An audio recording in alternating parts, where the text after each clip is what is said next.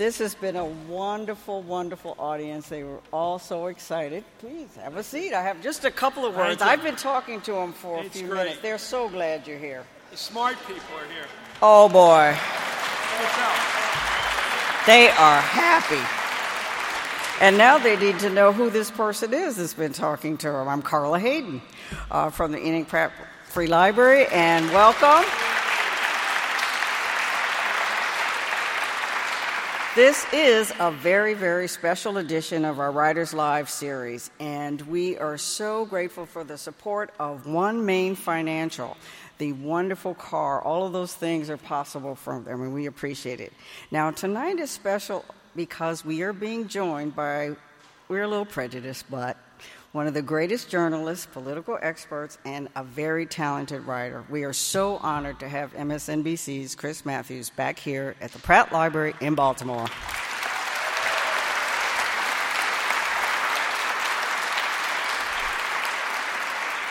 Now, since his last book and his last visit to the Pratt Library, I, I'm going to, I might embarrass him a little bit, but he has been very generous with his support and his time for the Pratt Library's efforts, and we can't thank him enough for his generosity and, and just wonderful things like getting a sneak uh, behind the scenes tour from the set for our donors and all of that. That was really cool. That fetched might a price. But tonight, he returns to discuss his new book, Tip and the Gipper When Politics Work. Now, I don't have to tell you how timely this book was when it was released a couple of weeks ago. In fact, Mr. Matthews might be one of the luckiest authors in the world. On the first day of the government shutdown, his new book hit the bookstores and the government. He was on every show possible. And as Washington was embroiled in debate, Mr. Matthews' book outlined a different time in Washington when Republicans and Democrats crossed the aisle and worked together.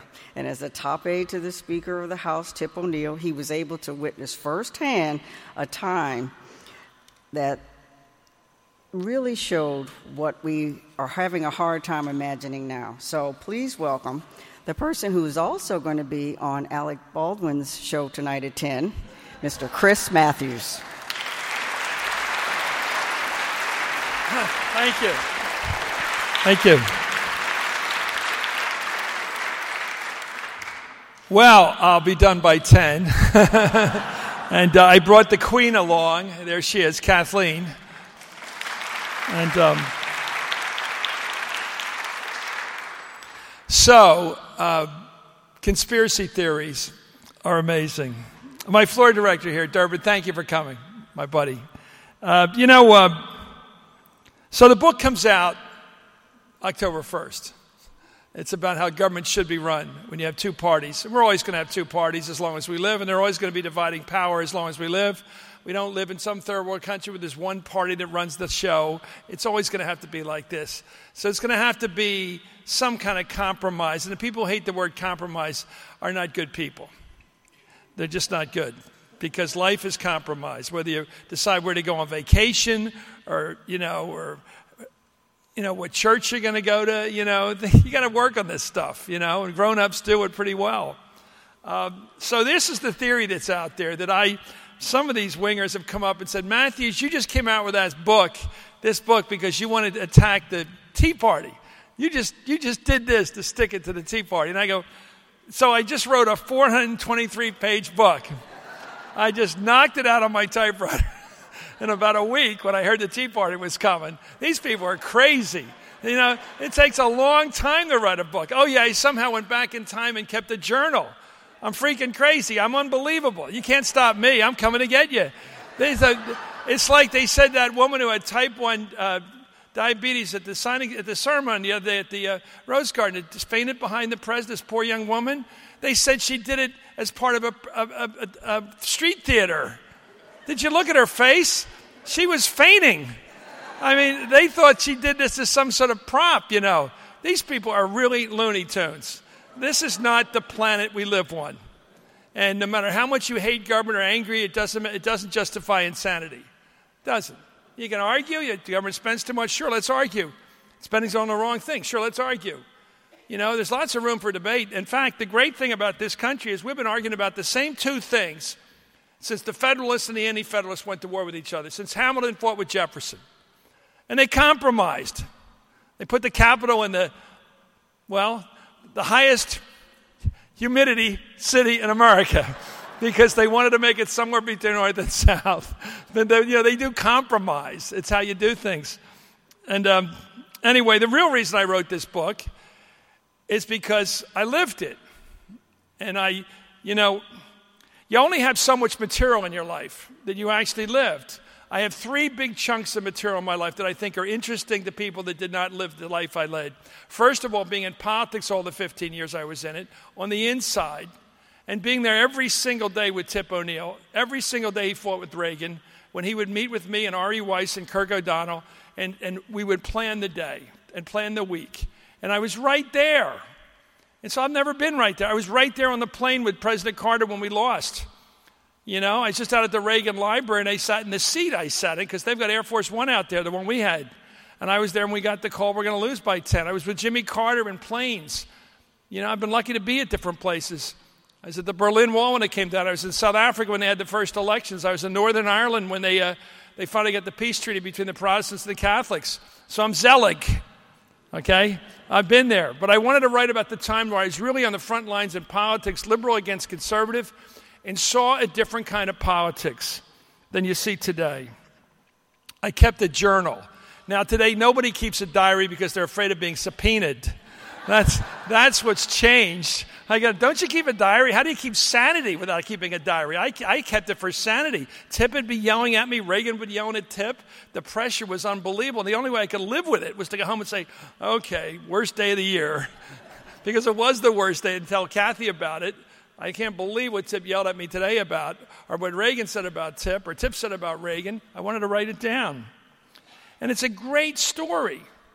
And I began to realize that. And what's interesting is not that, how about this for a surprising story? Two Irish guys fought.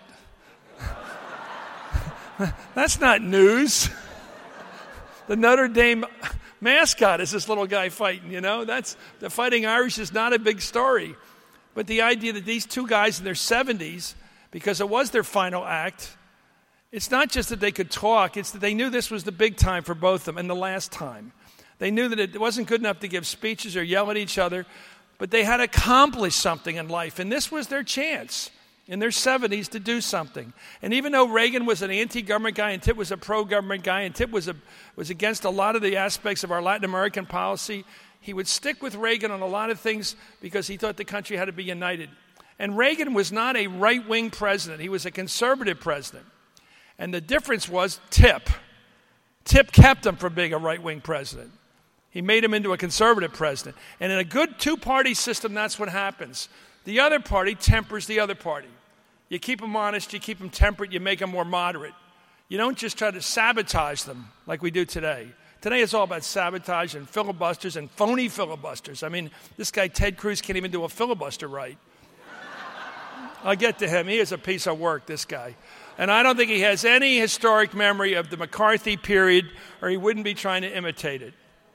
And I, I I'll prove it. All he did was ask Chuck Hagel, a moderate Republican, how do we know you weren't taking 200,000 bucks from the North Koreans? You don't talk like that in America unless you want to be Joe McCarthy. And I challenged him on that personally, face to face one day. You don't accuse another person of being a communist agent and still call yourself an American, just for the fun of it, just to make your point. Go see Advise and Consent again. It's still a great movie. The bad guy in it was a left wing McCarthy. It's just as bad on both sides. Ackerman, George Grizzard played him. I hope they do to him, the, the Ted, what they did to that guy in the movie. Stop talking to the guy, stop listening to him. But what I discovered in going back over my notes and going back over history was something phenomenal.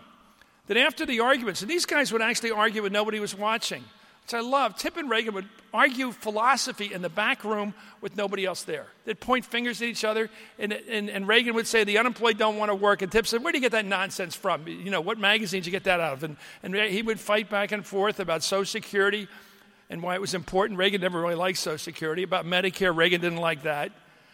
But Reagan eventually saw that he had to be there. Social Security was the third rail of American politics. Leave it alone. People like it. George Will said the Americans are conservatives. They want to conserve the New Deal. it's not complicated. People, what's the biggest fear of Ted Cruz and company? That the Health Care Act will become popular. If they were convinced it was going to be a disaster, they would let it wait, let it cook, and a year now from now, they'd say, We'll relieve you of that. Even Cruz said this January, My biggest fear is it will become sugar and they'll become addicted to it. That's when he was honest in the beginning of the year. Now he's out there saying, I'm saving you from the harm of, of, of Obamacare. By the way, I've insisted with my producers, we call it the President's Health Care Plan. We call him the President. No more Obama. Every trick they do. No more Obama.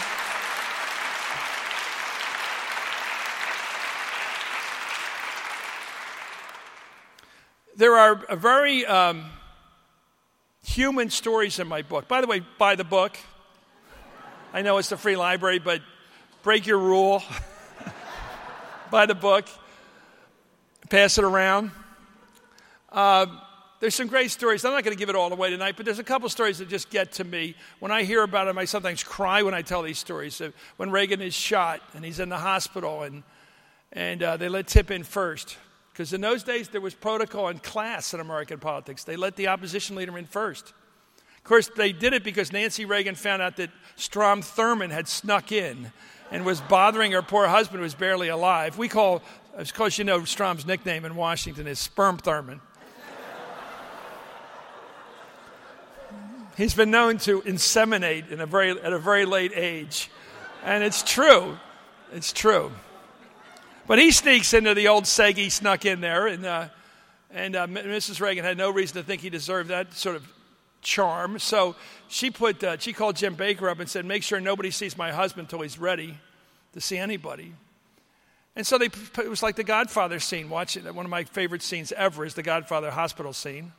Watching uh, that in the restaurant scene, of course. Watching uh, watching over the old man. So finally, they decided to let the speaker in because he was the head of the opposition. He's second in line to the presidency. And they wanted to show respect, even in a quiet way without any advertisement, their respect for the American system. So if a guy was in there and watched what happened, the speaker, this big guy, my boss, 300 pound guy, 6'3, comes in the door and he's kind of wary of where he is. And he goes over and sees the president. He waves to this only, only other fellow in the room and he walks over to the president's bed. He kneels down on both knees. He holds Reagan's two hands and, and Reagan says, Thanks for coming, Tip. He was groggy with all the drugs and everything. And he said, uh, They sang, they, uh, they actually sat and recited, these two old guys, the uh, 23rd Psalm together. It's an amazing story, really. The Lord is my shepherd. And I did my due diligence. I checked with his daughter of Tips, who's a friend of mine, Susan. I said, Did he know that? Did he really know that whole prayer? And he said, Yeah, dad knew that prayer. So I was doing my checking. But then he kissed him on the forehead and he said, I want to keep you awake. So there's really nice little moments like that in the book. Like another great moment is when Bryant Gumbel was still doing the Today Show, and his um, cold open. That's what we call in television. The cold open is when you don't say anything. There's no da da da da. You just start talking at seven o'clock in the morning. And Bryant, who was still a very popular guy, said, uh, "At this hour, a bipartisan delegation is in Moscow meeting with the new Soviet leader. They're carrying with them a message from the president saying he wants to meet with Mikhail Gorbachev." The delegation is being led by Speaker of the House Thomas P. Tip O'Neill. And he said it without affect or irony or novelty because as recently as 1985, it wasn't considered odd for the opposition leader to represent the president overseas. Can you imagine it today? Can you imagine the president sending Boehner over to meet Putin? It would be, what is going on? But in those days, there was a sense of, uh, of, of patriotism at the bottom line. And not only did the speaker do that, but he made sure when Reagan met with uh, Gorbachev at. Um, in fact, the great conversation went on between them. Gorbachev said, Well, thank you for delivering the message and representing the president. And Tip said, Well, actually, I'm the opposition. And Gorbachev said, What's that? he, he wasn't familiar with that, that notion. And Tip had the best answer. He said, It, mean, it means we don't disagree on everything, which, uh, in other words, we agree on our country. And he said, He's going to represent our country here, not me. And uh, he's our president, and I do think the man, although we've disagreed over SDI and MX, he really does want to reduce the number of nuclear weapons, which is a great irony because Reagan was always a Cold Warrior. But like Jack Kennedy and other people I've studied, their biggest fear as president is to ever having to use nuclear weapons. Because you think about it. And Reagan said, why should we punish a, a whole country like the Russians because their leaders and our leaders can't get things figured out? Why should a whole country die because the leaders can't work it out? So, despite the, you know, Reagan, beyond his right wingism and many things, uh, was very. His son Ron's a friend of mine. As you know, he's on my show all the time, and Ron's a big lib. And, and he said, My dad just couldn't stand the idea of nuclear weapons. He hated mutual assured destruction. He thought it was a terrible doctrine and a moral doctrine that we would blow up another country if they did the wrong thing. And so he, he told the Democrats when he got back, I don't want any fighting over defense spending when Reagan's over there. Here was his phrase I want him to be able to pick up the check. He wants him to be able to negotiate when he's over there. And then when he went to Reykjavik, Tip told the, uh, uh, you know, Ron Dellums, big liberal, anti-war guy, and my friend Eddie Markey, who's now a congressman, they were crying together because these two guys knew that they could have passed the nuclear uh, freeze resolution on the floor, and they pulled it because they didn't want to embarrass Reagan when he was talking to Gorbachev and ending the Cold War. And there's a lot of that kind of patriotism behind the scenes I was able to find, and it makes me very happy to know that not only did these guys who disagreed on practically everything were able to work out the fact that they were human beings, which is something you forget in Washington, and also that they were patriots together. And in so many ways, what I liked about them is they would argue like over, well, Tip got beaten pretty bad in 81 over the tax cuts, but he made sure that there was going to be a vote on all Reagan's bills. He said, I'm not here to obstruct. They carried 54, he carried 44 states. He carried Massachusetts. He's going to get his votes. Because there was something in the old days, one of the wonderfully unwritten aspects of American politics is the cultural aspect. Nobody wrote the word honeymoon down in the Constitution. But for many, most of our centuries in our history, we would say if you get elected president, damn it, you're entitled to your day in court. If the people pick you, they to get a president who's allowed to try at least to get his program through without sabotage or filibusters or anything else, or any of the other games that go on, the Mickey Mouse that goes on. So he gained the vote. Tip's motive was not only to avoid being an obstructionist, but he wanted to make sure that Reagan took the heat. He wanted Reagan to get his program and then take the heat for what was going on with the economy if it didn't work. So, in other words, he wanted the man to be responsible. He wanted to be the leader of the country, whether he liked it or not. He wanted him to take the heat. In the second year Reagan was president, he knew he'd overdone it. Even he knew he'd overdone it with tax cuts and defense increases, the voodoo economics that Bush called it, and he passed the biggest revenue bill. The third year, Reagan knew he better not touch Social Security again. They put through a wonderful Social Security saving bill, which is basically uh, torqued toward taxing rich people and making sure that people who really need Social Security got it, and got it forever. And it's never been questioned since. These two guys did this. And then in the third year, they passed the best tax reform bill ever, which was 28% top rate, 28% top rate, and no more loopholes, and equality between earned income and capital gains income. Liberals have always wanted that, and they got it. No more lower rates for cap gains. And so they did a lot of good things together. They did the secret deal on, on Northern Ireland. Tip wrote a letter to the president saying, I'm never going to tell anybody ever, as long as I live, that I asked you for help with Maggie Thatcher. But you're buddies with her, and you can change things around in Northern Ireland, and they did it. And that led to the Good Friday Accords, which I covered. And on, on, the, on the other issues of the Cold War, Tip did play a hand. So all this went on behind the scenes. And I wanted to, to write about it because I think that's what separates us. How did I write this book? Primary sources. And it was a lot of work. Kathy used to say, You're in that chair again because I sat in this chair in my office upstairs at home. I'd get up at, before dawn. I'd, I'd, basically go to sleep when I fell asleep. That was my ritual. It's not very healthy, but that's what I did. And I would take all Reagan's diaries, which are fantastic. I would take Tip's transcripts. I got a hold of a kid who had secretly transcribed every word Tip spoke at every morning press conference. I took my journal, especially for 1982. And I went to all the deadline reporting, which in this country, whatever you think of the press, I got to tell you, the major press, the New York Times, the Washington Post, the Wall Street Journal, the news section of the Wall Street Journal is accurate. Every quote I checked with my transcripts and my memory and the speaker's t- transcripts and Reagan's diary, and I put together every episode in this book based upon hard primary data. I also took Hedrick Smith, the great reporter for the New York Times. He interviewed me back then, interviewed Tip, interviewed Kirk O'Donnell, the chief of staff, or rather, the chief counsel. And we were, he, I was able to put together my own words from back then, because you do change, your memory does adjust over time. And I wanted to make sure it was exactly fresh, like back in the 80s, what I was saying back then. And I was able to put that together. And so I have the book, and it's done. And I want you to buy it. So I've looked at what's going on lately here, and I, I just think the book is a perfect uh, antidote, as Judy said, because look at it.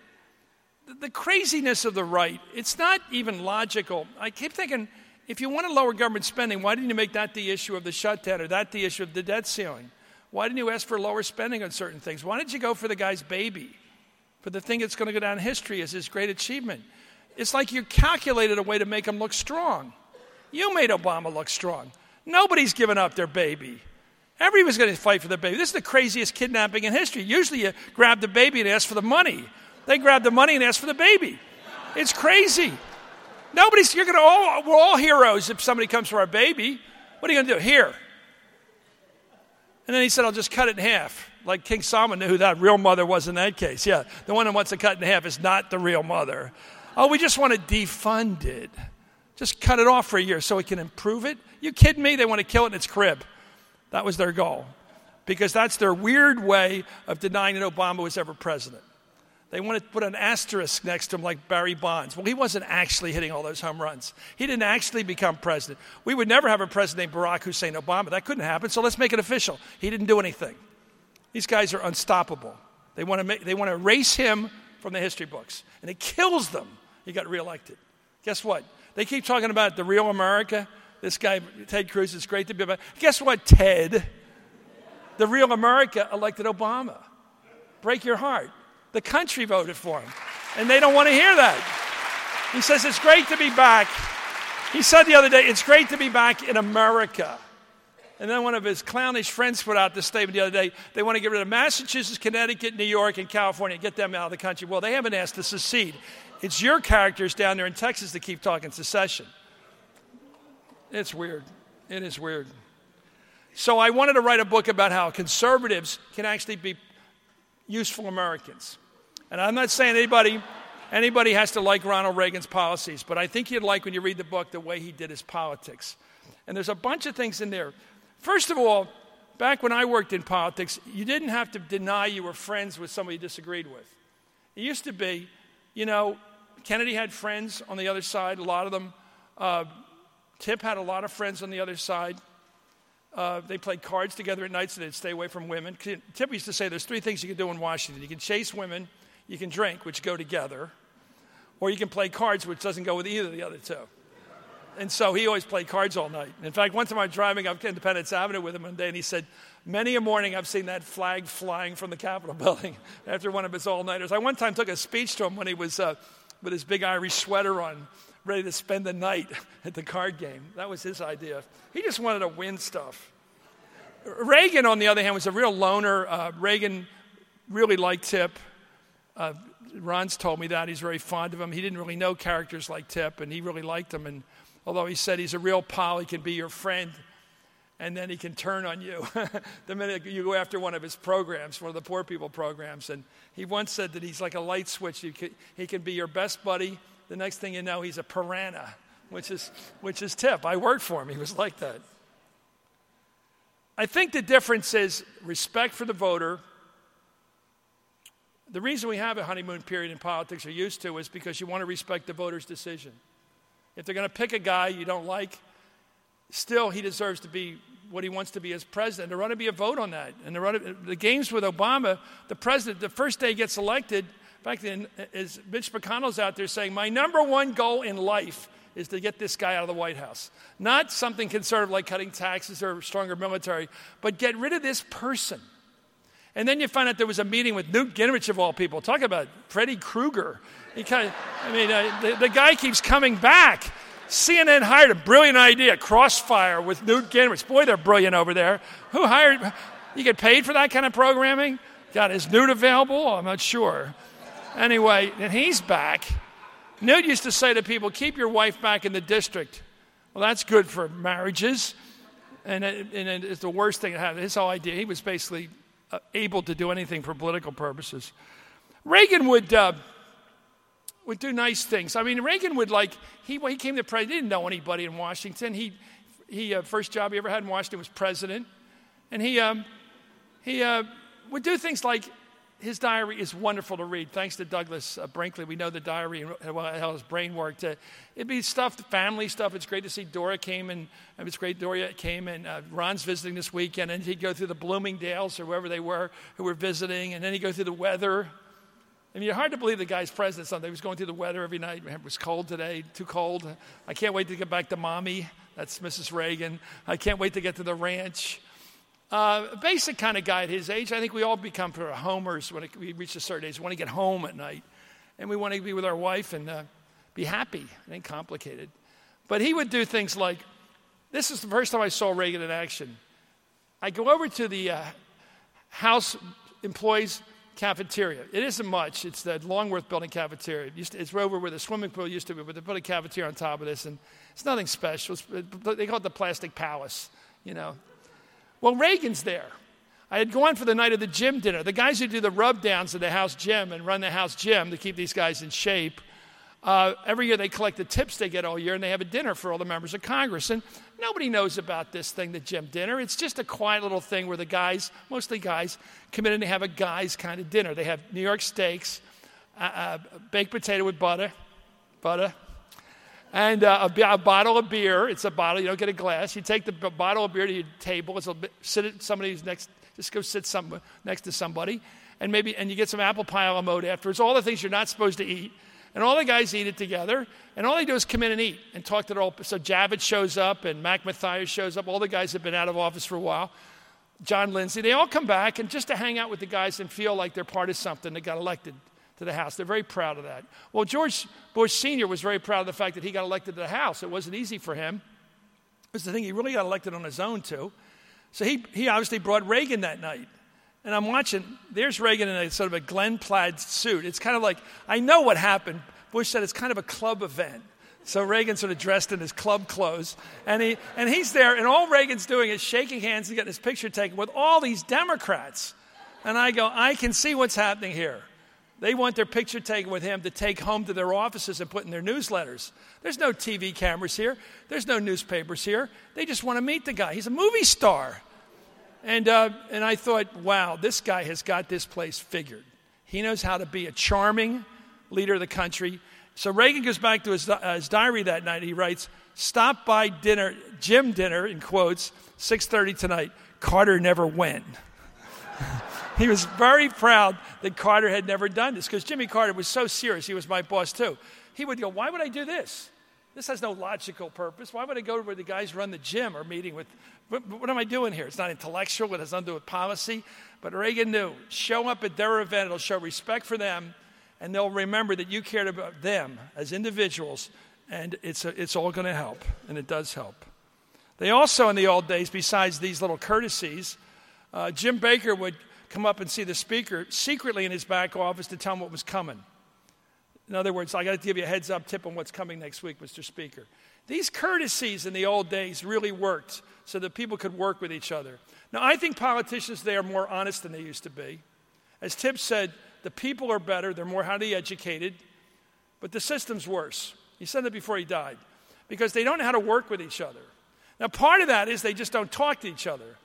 Uh, Bob Michel, the Republican leader from Illinois, a wonderful guy, he's 90 some years old, he's still in Washington, clean as a whistle. And Rostenkowski, who had the personal ethical problems, would drive every Thursday night to Chicago from Washington. This is before they had the jet travel, which has really killed them in a way because it's got them all home one weekend, back and forth. They don't know each other. 14 hour trip.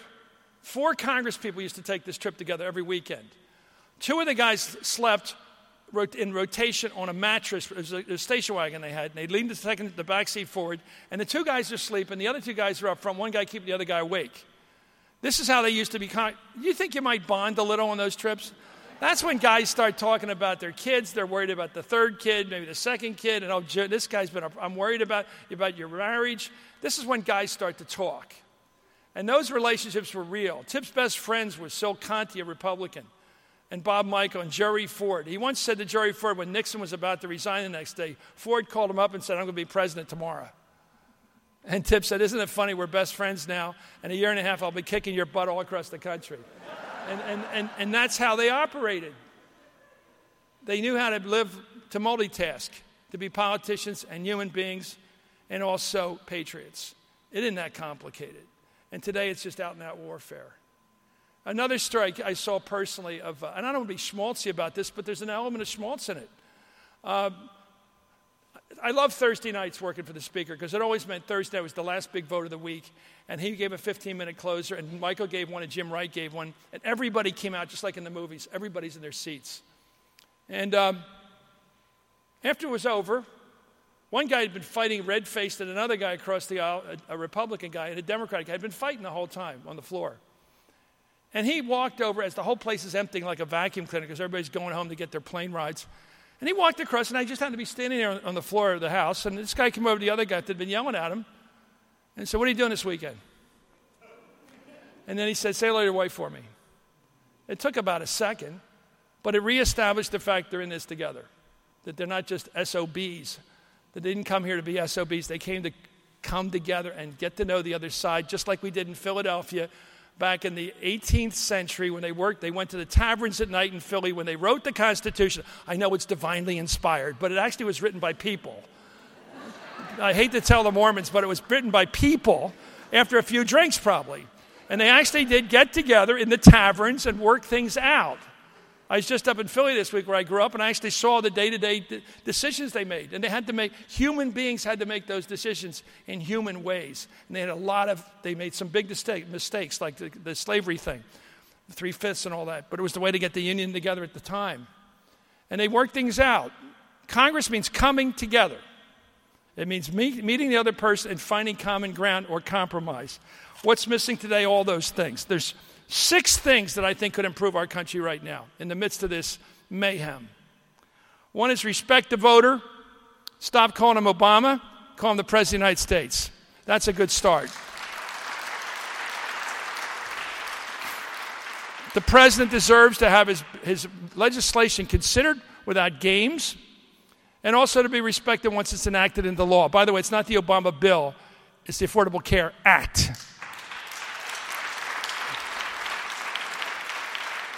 Respect for other people's offices. Now, we have a whole problem with apportionment and gerrymandering, but still, I think members of Congress, especially members of the Senate, are United States senators. They're not just senators from Texas, they're United States senators. They're supposed to reflect generally the opinion of the country. Not just gee whiz what my people on the right wing told me to do from back there, the right wing of the right wing of the right wing party in Texas, or just the next guy at the next Tea Party. That's not the, your party. That's certainly not the country. And I don't think it's even your party anymore. You look at the polls. How many Republicans are Tea Partiers? A very small minority. And that that minority is wagging the dog every day. I think the worst what these congressmen on the right are afraid of is not John Boehner. They're not afraid of him. He's sort of a Jack Lemmon character in the movies. So he's having a hard day. Uh, but they're afraid of that guy who's had a few drinks at the next Tea Party meeting sitting in the back row who yells, You sold us out. I saw you with the president the other day. You were with him. You were standing in the same room with him. You touched him. It's crazy. There's a guy this week said, I was 10 feet from the president and I felt sick. This is a U.S. congressman. Or this story the other day saying, I can't even stand looking at you. Or you lie in the middle of the State of the Union. We've never seen this before. Is it ethnic? That's a good bet. You can't prove anybody's heart. Tip used to say you can't tell what's in another man's heart. But it's not a bad bet. It wouldn't happen with a white person. I wouldn't think it's hard to figure that baby, but you can never prove it, but it's there over and over. The birthers. This guy this week that said in North Carolina, this state rep said, an elected official said the president, um, he's not a traitor, he's very loyal to Kenya. I thought, what a great joke that is. It's not even funny. Aren't jokes supposed to be funny? That one wasn't. And Donald Trump, who does have some brains, He's been playing this card. So, what's it about? You know, this isn't really respect for office. The President of the United States. Tip always called Reagan the President of the United States, even if you disagree with him. He said it over and over again. Compromise, you don't have to agree on hardly anything, but you can always compromise. If the Democrats want to do something on a corporate tax reform that raises a few bucks by plugging loopholes, and the Republicans want to do something on Medicare with the providers, there may be a combination they could both do it. It's possible you can, you can reform entitlement and also reform the tax structure at the same time. It's possible. You don't have to agree on the harder challenge is to find common ground. I saw that Patty Murray, the senator from Washington, who's the uh, chair of the Budget Committee, and, and uh, Paul Ryan, the House chair, they're talking about finding common ground. That's very hard to find common ground, but you can compromise. Compromise is, well, some people say, here's an orange. Uh, a common ground would be to cut it in half. Each person gets a half. Now, one person might want the juice in it to make juice, the other one wants the rind to make something else, to bake with it. So find out what the other person wants and what you want, give them what they absolutely need, and get from them what you absolutely need. That's how you work it out. It's called negotiation. It's why these guys are elected. In fact, it's their one talent. It's the one talent we expect of public officials, lawmakers, is the ability to make law. Nothing else. You don't have to jump high in the air. You don't have to play ball. You don't have to be strong. Just be able to make law, and that means negotiation. So all we're asking you guys to do is to do it, to do what you're elected to do. And I think the key thing that's missing today is something we see in marriage or anywhere else is uh, the ability to talk and to listen. I mean, when I go back through the transcripts and the uh, diaries of Ronald Reagan, it's funny because he'll argue about Tip and he'll say, I don't understand that guy. Besides, he won't even listen. It's like a marriage. You know, he's like, he's like going to bed at night saying, That guy won't even listen to me. You know, they, they're fighting it out, but they would fight it out. And I think it's a better time. I think we can learn from our history. We've got a great culture of politics. There's a reason why American democracy and self government has worked since we have not missed an election since 1788. We have always had elections every two years. We have never blown it. We've never had the fifth republic like in France, just the one we started with, the first one. We still got that one. We've never had a military coup. We've never screwed it up. We know how to do the mechanisms. What we've forgotten is the culture that goes with the mechanisms, the understanding between two sides that, you know what, there ain't ever going to be a one party system in this country. We had it so briefly uh, with FDR because of the Great Depression for one term, and then it was basically bipartisan again. And we saw it after Kennedy was shot for just about a year and a half with the voting rights and the civil rights and Medicare. And then because of inflation by 66, the country was bipartisan again. The norm in America is one party maybe having the House, one party having the Senate, perhaps the presidency, and you got to learn how to make it work, or we ain't going to have a self government anymore. It has to work. There is no alternative to compromise. And when the conservatives say, I don't like the word compromise, well, what is it that you prefer? What do you prefer? Dictation? Dictatorial government? One party rule? You prefer the Tea Party rule? They should rule us? God help us. Nobody wants that. Maybe the Tea Party people do because they haven't thought about government enough. My concern is that Ted Cruz and his McCarthyite tactics and the stuff that's been going on is a real aberration. And I think we got to get back to uh, reasonable debate, reasonable compromise, and talking to each other. And I think we can do it if everybody reads my book. Thank. Thank you. Thank you.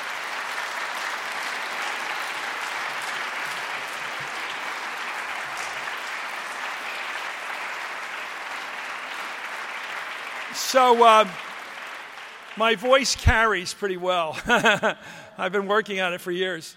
Kathy, how'd I do? Good, thank you. Uh, I need that. All men need that. Um, just ask questions? Yes, sir. How did Tip O'Neill deal with the left within his caucus? I'm not saying No, it is. Uh, he was very, um, you know, this Hastert rule that you have to have half your party with you before you do anything. He didn't operate like that. He was quite willing he didn't like the feeling, but when he was supposing, supporting our troops in Lebanon, even after the, the barracks was blown up, he hated it, but he stuck there until he found out Reagan was ready to pull the plug himself. Uh, he had an advantage that Denny Hastert doesn't, not Hastert, but now uh, Boehner doesn't have. Tip's gut was liberal. So if his gut wanted to do something like save Social Security with the way he did it, was taxing wealthier people, he knew the liberals would like that because he was one. So you talk about the left in the Democratic, he was sort of Hubert Humphrey left, meaning he believed in government, helping people who had needs. Poor people, the kid didn't want to go to college. He, when he thought Pell Grants, he thought the kid couldn't afford to go to BC or BU or UMass. Uh, that's what he thought. He knew the persons. And so his liberalism wasn't interest groups, pressure groups, phony stuff like that. He knew the cases because of, he'd been in the state legislature since the 30s. He spent a lot of time dealing with people with problems. So um, let's be honest, it was hard to get to his left. you know, he's a liberal, he's proud of it.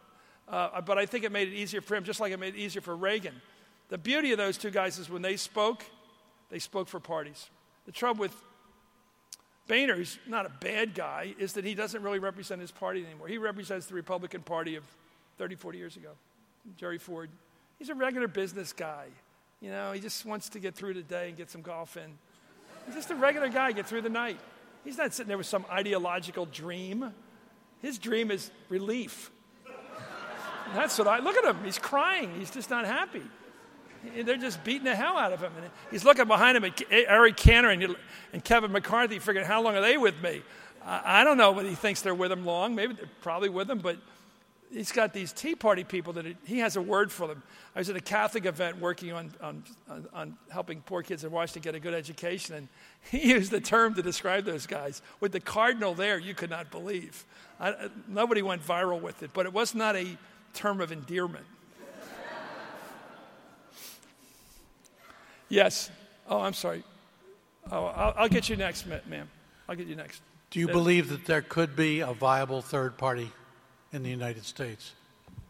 Well, there's going to be one in Virginia, I think, uh, next uh, after this election. I think that, uh, that I think they're so upset with Cuccinelli on the right that they're going to vote for that libertarian. I bet he gets 15 points. I think Terry's going to win the thing pretty handily by five or seven, but I think there's going to be a big vote for that third because they Cuccinelli's just too much.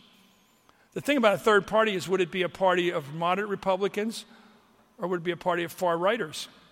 I think the far right is trying to take over the Republican Party. And normally, what happens, the Whigs go when the Republicans show up. So, what happens normally is the creation of a third party is the first evolutionary stage in the elimination of one of the two major parties. Because our system is based on having 270 electoral votes to be president and getting 218 votes in the House. You have to get a majority. So I think so much of our system is based on a party having enough strength to have a majority. So it's going to be very hard. So what you'll have is even if you form something like the Bull Moose or the Progressives, they'll end up being in coalition with one of the two parties. Like in Israel, we have a whole bunch of parties all in one coalition, the, the, uh, the Kud bloc. Or in Germany, where you always have a coalition uh, with the Christian Democrats and the other group. Uh, so I don't think it'll be significant, but I, now I think the Republican Party has, is in a civil war right now, and it will be decided by who wins the nomination next time. If, if the guy who I think wins it, he will lose the general election. I think Rand Paul's going to win. I think that party's really moving to the right. And maybe somebody like Scott Walker could still win it, but I don't think a guy like Chris Christie, he's in search of a political party right now. There's none available for him. He's the middle of the roader. The Republican Party is a right wing party and moving further right and getting angrier all the time. And guess what? Chris Christie isn't angry. I think he's a happy guy. And look, what was the most popular picture of the last election? Him walking the beach with the president. The absolute most popular picture of the year. It showed that we can work together. We, our parents were having a good time together. Every kid likes that picture. It's true. Yes? Mr. Matthews, I'm from Philly, full disclosure. I'm raised when you were raised. Prep. So pronounce the word W A T E R. What is it? Pronounce the word W A T E R. Water. Water, of course. Thank you. Uh, You're from Philly. Uh, the first it's time water, I heard, well, the first time I heard you, I didn't know you were from there, and I heard all these phrases and words. I'm thinking, oh my gosh. Then I realized, oh, he must be from Philly. My question is Did you interview President Obama, and are you going to interview President he Obama? Is, this is how he operates. He's a loner. You know, I'm very pro Obama on all the big issues. I like him. I've said it. He doesn't give interviews to anybody at MSNBC. We never see him hardly. I saw him three or four times. I, three, I was like this with him three or four times. He's always very friendly, very hip, very cool. He has a nice line or two, and uh, very relaxed. He's very light as a presence. He's just there. He's a regular person. But he's never, I've been asking for interviews with him forever, and I can't get one. Maybe he knows my ways, but I mean, I, I, it is hardball. It's not going to be fun. It's not going to be a regular anchorman interviewing him with the obvious questions and no follow up. I might actually listen to his questions and see a little opportunity there. But I get the briefings. Kathy points out I'm always invited to the backroom briefings before the State of the Union address with the other anchors. So they're, they're nice to go to. And he's very commanding at these things. He, you know, I watched a couple of them. This will sound like I'm sucking up, but the fact is, when I watch him at these briefings, answering every question in the world, commanding in scope and depth every issue, I say, this guy should be our president. That's what he hits. That's, that's how you react to him in the back room. He seems to be the guy we'd want to make as our president. It's all there. But he isn't a backslapper. He's not like Tip or even the way Reagan became, or he's a loner, and I think that's hurt him. I'm not sure where, but I think Part of politics is being like Bill Clinton. Bill Clinton goes to every party, he's the last one to leave, and, and, uh, and, he, and he likes people. I mean, Bill Clinton even likes his contributors, which is so unusual in politics. He likes the guys who give him the money. Nobody likes the guy who gives you the money because they think they own you. I was very helpful in the last campaign. I know that. Nobody wants that guy around. No, I've been helpful in the past. Nobody wants to meet that. Get out of here. Give me your money and go away. I'll make you, I'll make you ambassador to something, but I don't want to hang out with you. It's all true. Yes, sir.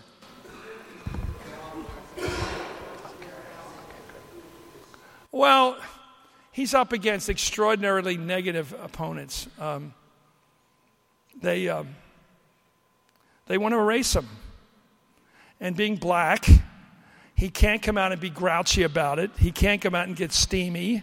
I think that's all in his historic notion of what he has to be. He can't, every time he shows any favoritism because of ethnicity, like with Henry Gates or with Trayvon Martin, you know, he's walking a very dangerous line there. He can't go too far. He will do it because he's courageous enough to do it. But I think he knows this is a very narrow path he's walking. He's got to be careful. And uh, whereas the other guys call, can call him anything they feel like calling him, they, they, the stuff they say about him is the disrespect is it's palpable. And, uh, and the guys at the top, like Mitch McConnell, who is smart and respectable, and, and Boehner, who doesn't seem like an evil person, refuse to call these bastards out.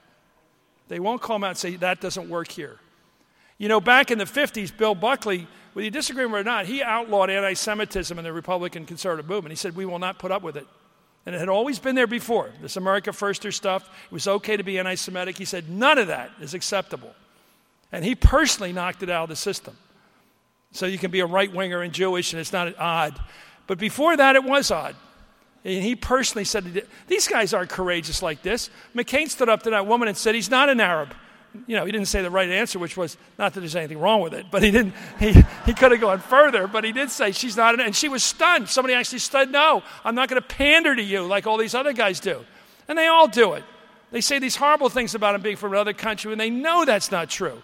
This weird conspiracy notion that somehow this white woman from Kansas said, I think I want my son to be president. So I'm going to go find some guy He's not really that reliable from Kenya I'm going to I'm going to go to Kenya and marry the guy, and then he's going to split, and I'm going to make sure his name is Hussein. And, and, then I'm going to go to Hawaii and raise him out there in an island. And I don't have a nickel to my name. He's going to grow up a genius. He's going to go to Columbia, Harvard Law. He's going to be head of the law review because this is all part of my plan. These people are insane.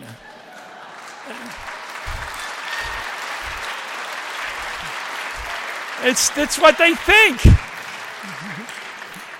Yes. You have, as far as the media goes, you've got Fox on the right, you've got MSNBC. There you go on well, the left. Well, let's, there's some people on Fox that are worthy of giving some time to. Uh, O'Reilly is a cranky Irish guy. Okay, I don't think he gets orders from anybody. I think whatever you think of him, he, after all, he's getting he's getting inspiration from the Holy Spirit right now. right. I mean, yeah, I, I, would, right. I would. This guy's like Isaiah or somebody. He's, he's like, don't take that path home with the Virgin Mary. Go the other route. I mean, this is right out of the Bible. These, these dreams he's having. I mean, this guy is getting a special deal. All right. I wouldn't confuse him with Hannity, who just picks up the usual crib card and does all the right wing pandering. I think there's a difference. And I do think uh, uh, Megyn Kelly keep your eye on her. I think she's going to say pretty straight. She stood up to Karl Rove on election night. I was impressed with that. Uh, I think Shep Smith, I think Bret Baier are, are, obviously they lean a certain direction, but they're credible people. Uh, some of these people in the morning are a joke. But uh, on our side, I think we're all a little different. I think that uh, a lot of people in the daytime are completely straight journalists. They don't have an opinion to offer. I don't know where Tamron Hall stands politically. I don't know where, where uh, you know, uh, Andrea Mitchell, I never got a peep out of her politically. Uh, you know where I stand because I tell you every night. And how? I, I don't hide it under Yeah. a bushel basket. right. Well, actually, my, my question. And that's why people watch us to find out what we think because they find it interesting. A, a lot of people read uh, George Will for years. In fact, he's still got a good column once in a while, or Krauthammer, because you want to know what he's saying. It's interesting. Krugman's a little more predictable. Maureen Dowd is always fascinating because she's always like a mosquito just hitting some guy in power. She always knows the president what he doesn't want to hear, and she writes it. She just goes right in on like a zoom. She goes, and she's done it to Carter, and she's done it to everybody since she started writing that column. But wait, but my question actually, I didn't get to it yet. Let me just finish. We were talking about the media, TV. I wanted to go to radio and ask why you've got Rush over here. What happened to Air America? What happened to everything? on the Can Where are you- they? I mean, a- a- you got a I'll Democratic administration. Radio, you know- radio. Look, first of all, I think it's divided up. And, and if you're progressive or liberal, liberal is a good word, but let's think about your liberals. You'll notice most movies are pretty liberal. They, they're, they, they- people are secular. They don't go to church all the time. It's kind of like a, uh uh uh you know, like the American President, Rob Reiner kind of movies. You know, they're very liberal without saying so. They just are in the point of view. They're very pro marriage equality. Uh, they're not overly traditional in their religion. The, the characters aren't. Um, my, may, uh, primetime television is pretty secular. It's, it's liberal in its values. You know that. Most of it, a lot of gay uh, uh, characters on television today being very prominent and likable. And everything seems to be very positive towards the liberal direction in the, in the major media. I think the 6:30 night news, the stuff. With, I don't know what Brian Williams' politics are. I don't know what Scott, what's his name is. You know, I don't think Scott Pelley. I don't think I know their politics. Diane used to work for Nixon. I don't know what she is. I don't think there's a big liberal push like there was years ago with Cronkite. Everybody knew Cronkite was a liberal. Howard K. Smith was a was a hawk. Uh, John Chancellor was sort of New York, New York uh, Herald Tribune, sort of upper elite kind of business Republican, but with liberal sen- sentiments. Today, I think the reason radio is, is right wing is the people who listen to the radio all day, especially when Rush is on. Rush is very smart, just like Larry King was really good in the middle of the night. You couldn't beat him. You're traveling across the country, Larry'd be interviewing Don King for an hour. You couldn't turn it off. He had that cigarette voice. He was the best there was in the middle of the night. You tried daytime, nothing happened. Uh, Rush is a pro.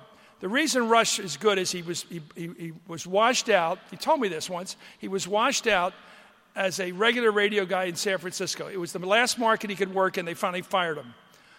He couldn't, they said it, his best place to get a job was Sacramento. This is before he went big time. And he couldn't get any guests to come up to Sacramento. So he had to do it himself. So necessity is the mother of invention. He did a three hour show with his own script. No guests. He said, guests distract you. Books or something they're selling. I want to say what I have to say. It's worked. He's also not on in drive time. If he was on a drive time, he'd have to talk to normal people. Because normal people are in their cars in drive time. Normal people. You go to work, you, whatever your politics are, you got to get to work, and you, you got to turn the radio on. And you probably listen to talk to keep company in the car with you. He's not that guy. He's not a regular guy. He's a right wing guy. And so he's on at 12 to 3, traveling salespeople, men, white guys. He's talking to them, telling them these feminazis out there, they're no good. These affirmative action people, they're no good. You're the hero. It's a support group. He supports them. He tells them they're always right, all the minorities are wrong. You're out there selling chiclets or you're selling whatever, and you're the hero of our country. And the guy working in the, in the garage, maybe, but he's, or the woman in the dinette, but he has figured out his audience is angry. They don't particularly love their jobs. Nobody respects the guy driving the salesman. Because it's the worst job in the world. Your kids don't know what you do. Your wife wonders where you are, and the boss is asking for a higher sales quota all the time. So you're constantly under pressure, and you're not the happiest guy in the world. And Rush's saying, You're the greatest person that ever lived. It's so smart. So I haven't figured out why liberals don't work it on the radio, but I think I figured out why conservatives do. And Air America didn't make it. I don't think liberals are ready to get up every day and be miserable. they'd rather listen to music or, uh, you know. I, I think we, I listen to 60s on 6, and because I never got out of the 60s, and I listen to pops because it's my sort of elevation, you know, listening to uh, light uh, classical. And sometimes I listen to MS. But actually, I do listen to MS in the morning because I'm scared i am not caught up on the news that way, and I start listening on the way in. But I don't have an answer for you except the media tends to be, the culture of our country tends to be secular and liberal, movies, prime time, and uh, the right wing thing seems to be the compensation in radio during the daytime. It's just weird. It's all these Rush imitators are zeros, by the way. He's the only one that can do it. They all try to be like him. They imitate him. And then there's the real haters. And I don't want to get in a fight with them because I don't get them. Mark Levin, I don't get why. And Michael Savage, what are they so mad about? Their voices are angry. Even if they said, if they read the phone book, Smith, another Smith, another Smith, and damn it, another Smith. They're, all, they're always angry. I don't know what happened at home or something didn't happen that they hoped would. I don't know these guys, but I don't want to get in a fight with them either. I didn't mean it, Mark. Uh, I don't understand it because they'll spend all day tomorrow trashing me, which doesn't hurt either, but it's weird. Hi, Chris. I have I have a microphone. I oh, great! You're the first one. You, you Hi. got it. My name is Blessing Gundon, and I have to say, my hus- I'm here because of my husband. He's a huge fan. He watches you. your show when it comes on twice a day, and now it's back on once a day. But I wanted to say that do you think all this animosity and hostility is primarily that the media is responsible for? No. Because I watch C-SPAN. And the congressmen are always so polite to one another. It's always a lot of friends, and the gentleman here and the gentleman there. But for some reason, when they get on these cable shows, they become so bombastic. The language change, they become so attuned to hostility. So you're going to have to wonder are you guys responsible? So we should censor them. Well, it's not really about censorship, it's about politeness. How and, do we do and being able to speak when somebody come on you to your show first of all allow them to finish talking allow them to finish No. making their point No. you know and then lower your No. voice when you talk to them Can I know. be honest? it's basic That's res- your point res- of view. respectability That's your point of view. My point of view is I want to interrupt them. well you, you are doing that now so Look, you can follow me. You can keep up.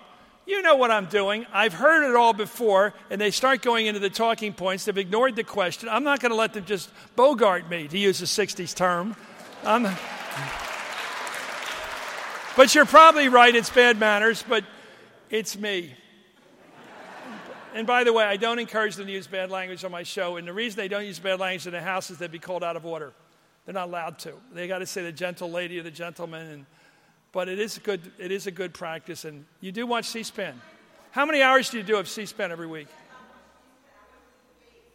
Uh, they're good. Okay. Hi, Chris.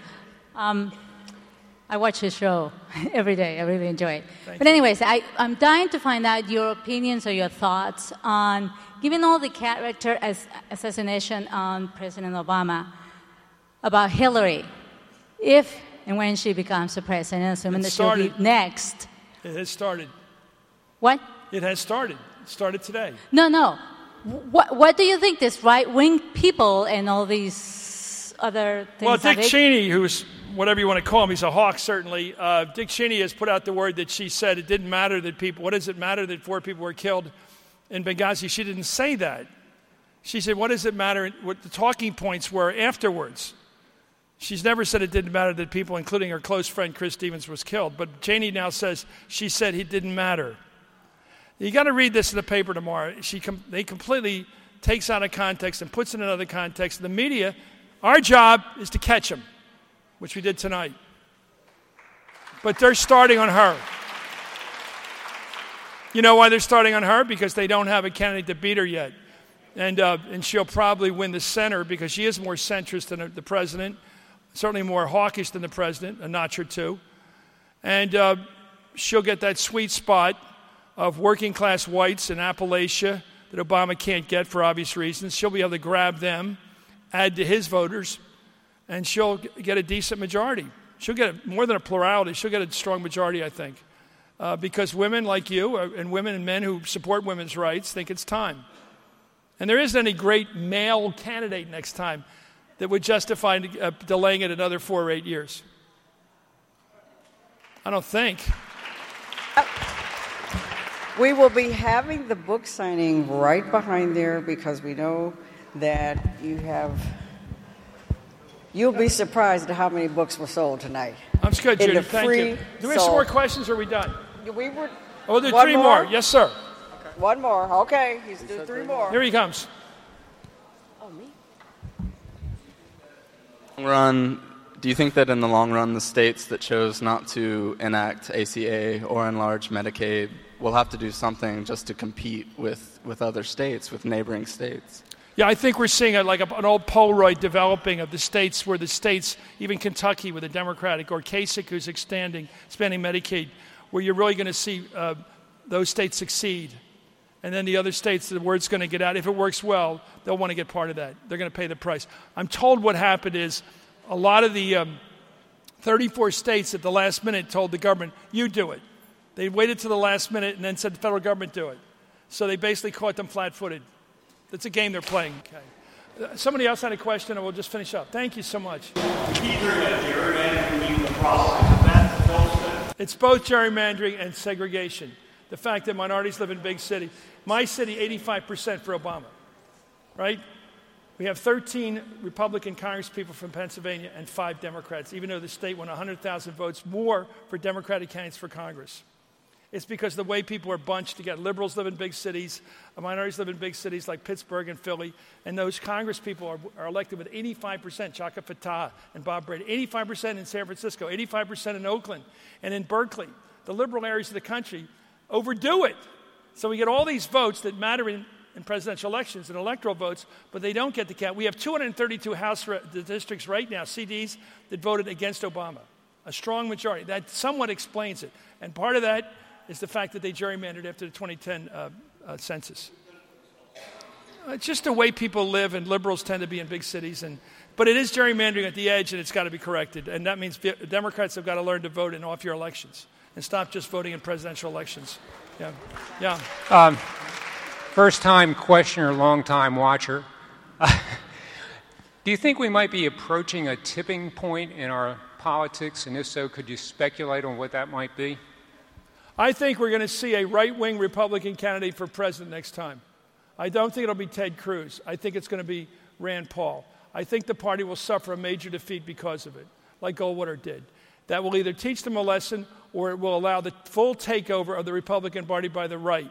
I do believe that Rand Paul's number one objective and, is to take over the party. What comes next is, is uh, we don't know, but I think they want to take the Republican Party and turn it into a Tea Party. That's what they want to do. And they're winning. I talked to the governor of New York the other day. He said the percentage of people in that hard right has gone from 10 to 20 percent. It's just going up, even in New York. So states like Kentucky, it worked. Pennsylvania, it won't work. But we've got Toomey, who's playing ball with that crowd now. If he gets reelected, that'll say a lot about. In a purple state like Pennsylvania, you can have a real Club for Growth guy as its senator reelected. You never know where it's going to pick up next. It- it- you know, it's not going to happen in California or New York or Connecticut or Jersey, but or Maryland. My wife points out. But the Tea Party is marching on, and they're not in, they're not in retreat. Not at all. They're hotter now than they were two weeks ago. I can tell. And they're saying worse stuff now than they were two weeks ago. You know? So it's, it's going to be really a hot battle the next couple years. I have to end because I have to end, but one last because you're so ambitious. Are the are the government shutdowns? Uh, is this a legitimate No, it's not. tactic, or are our It started with Newt, 26 days. It started with Newton, 26 days. In the old days, it was one or two days. It was overspending. It was quickly resolved. You didn't even remember it. Now it's become an attempt to bring down the government. Okay? Thank you. Thank, you. Thank you all. Thank you, Mr. Matthews. Book signing.